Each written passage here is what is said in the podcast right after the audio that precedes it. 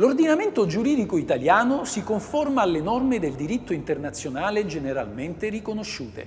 La condizione giuridica dello straniero è regolata dalla legge in conformità delle norme e dei trattati internazionali.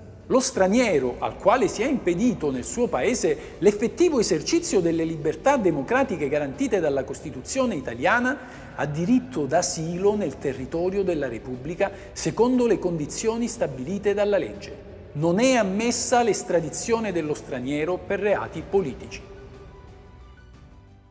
Immaginate come sarebbe bello un mondo senza frontiere, senza stati, dove tutti sono soggetti alle stesse norme, norme accettate serenamente da ognuno, senza faziosità o ideologie dove ciascuno di noi possa decidere in quale parte della Terra stare. Oggi vuoi vivere alle Bahamas? Puoi farlo e non sarai perciò solo considerato un evasore. Vuoi stare una settimana a Berlino, a New York, a Parigi?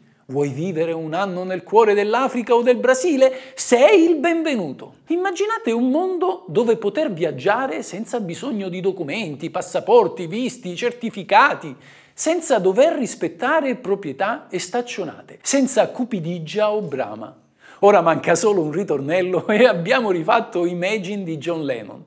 Eppure, prima che la scrivesse John Lennon, questa bella poesia era stata pensata e scritta dai padri e dalle madri costituenti avevano pensato a un mondo dove gli stati si conformano a un unico diritto, quello internazionale, dove lo straniero è libero di circolare senza il rischio che qualcuno gli spari contro solo perché sta varcando un muro come quello che fu a Berlino o quello che oggi segna il confine tra Stati Uniti e Messico. Avevano pensato all'Italia come a rifugio per tutti quelli che scappano avevano pensato proprio come John Lennon a un mondo dove non ci sia nulla per uccidere o morire e alcuna religione a dividere le persone. Signori, benvenuti nel mondo perfetto.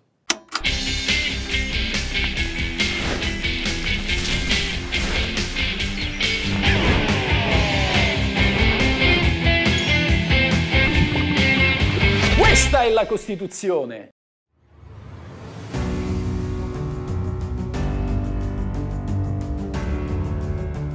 L'articolo 10 della Costituzione stabilisce che la nostra Repubblica rispetta il diritto internazionale.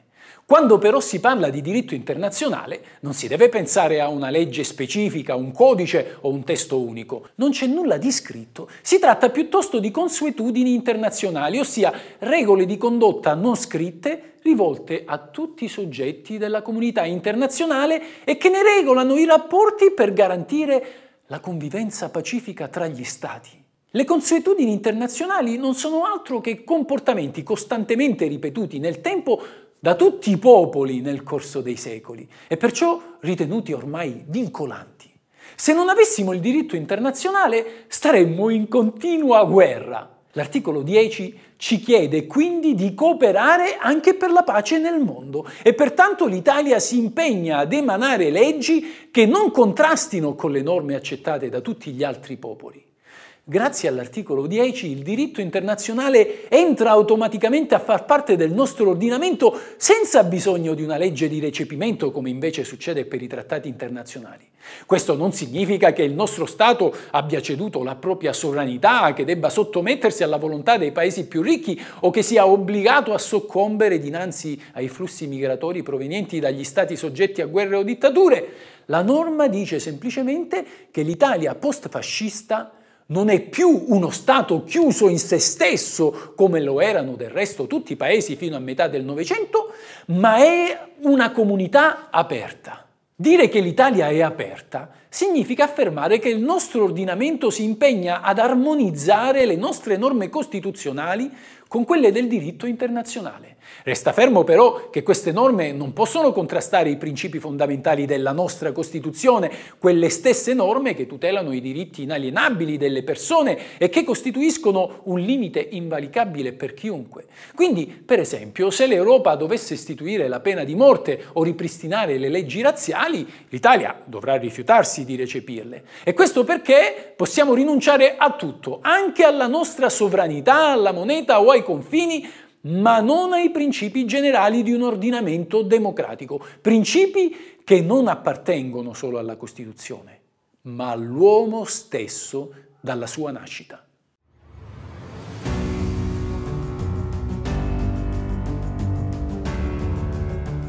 La seconda e la terza parte dell'articolo 10 sono dedicate al trattamento degli stranieri in Italia.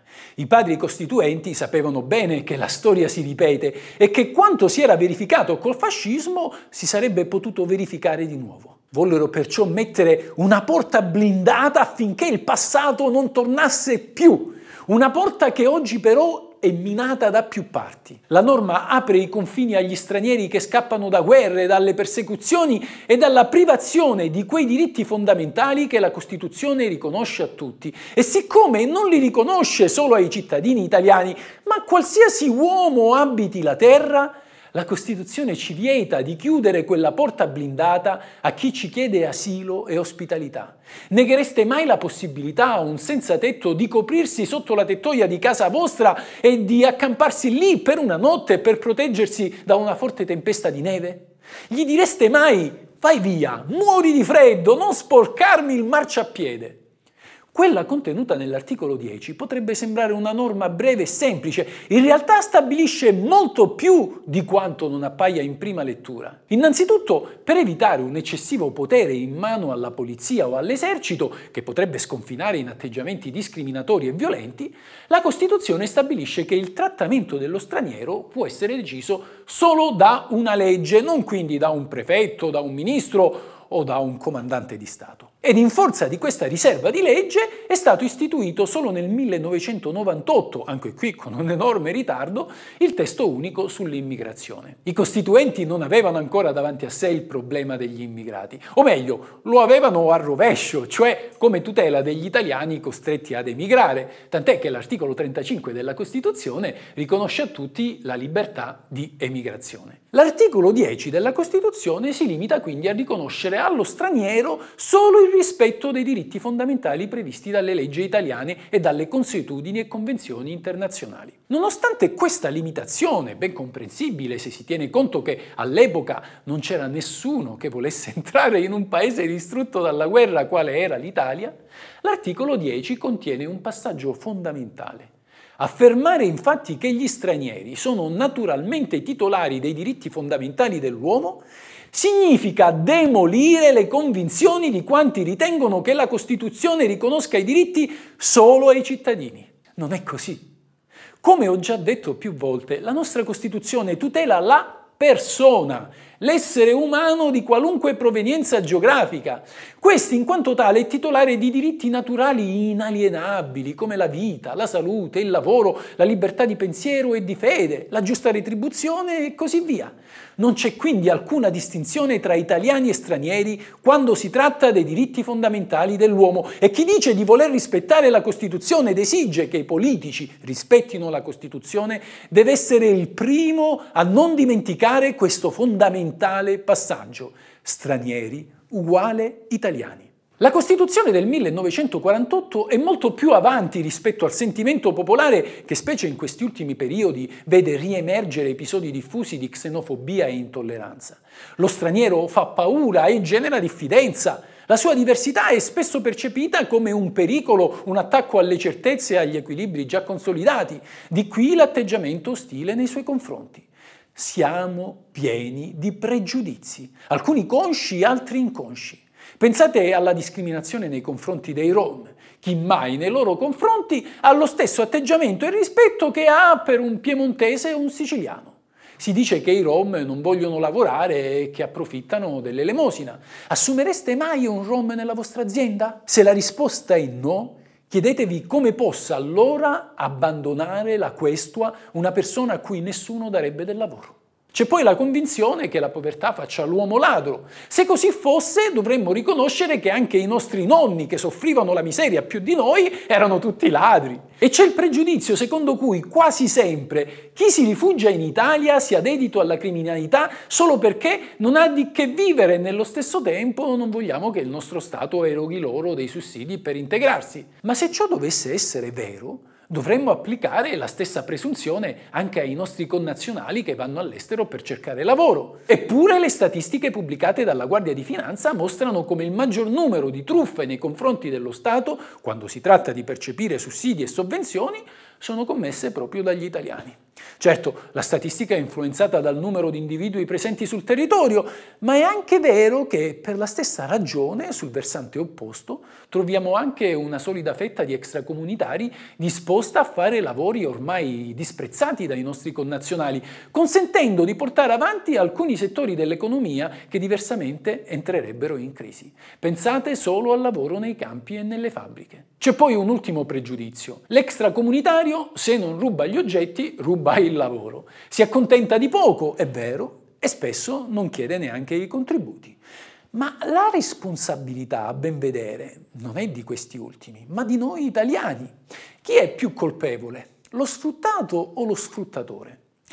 Senza contare il fatto che il lavoro viene assegnato a chi è più bravo e se ci facciamo soffiare il posto da un'altra persona è perché questa è più capace di noi. Insomma, l'articolo 10 è devastante. Ci fa capire quanto siamo ancora primitivi nel nostro modo di concepire l'uomo, non come figlio del mondo, ma come prodotto di un confine geografico. È anche vero che del diritto d'asilo si è fatto un uso distorto grazie anche ai cavilli studiati da alcuni avvocati. Molti stranieri, nel tentativo di entrare in Italia per motivi economici non contemplati quindi dalla nostra legge, fingono di essere vittime di oppressioni nel proprio paese e la scusa più ricorrente è quella dell'omosessualità. È noto infatti che in alcuni stati, in particolare quelli in via di sviluppo, l'omosessualità è punita con pene assai gravi, ragion per cui alcuni extracomunitari, fingendosi gay, utilizzano questo escamotage per ottenere asilo politico. In alcuni casi però i giudici si accorgono delle bugie e rimandano lo straniero al mittente.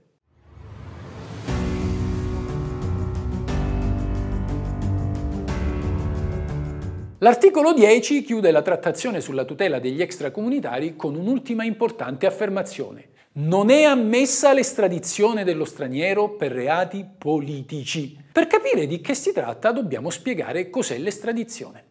A volte quando un criminale cerca di sfuggire alla giustizia si rifugia in un altro Stato. Se ciò fosse concesso però sarebbe facile compiere delitti e restare impuniti. In forza però di accordi internazionali, le autorità del paese di destinazione possono consegnare il latitante alle forze di polizia dello Stato di origine affinché lo processino. Questa procedura si chiama appunto estradizione. Ciò succede ad esempio nei confronti degli assassini, degli spacciatori, dei narcotrafficanti, dei mafiosi, dei terroristi e così via.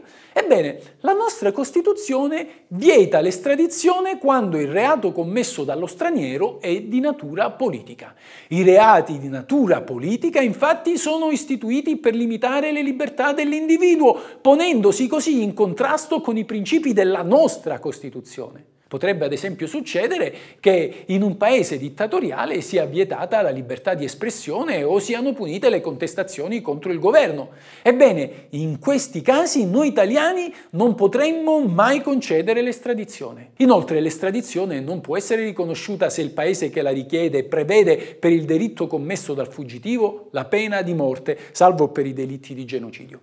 Questo perché in Italia la vita è sacra già dal 1947 e anche solo per questo possiamo vantarci di essere italiani.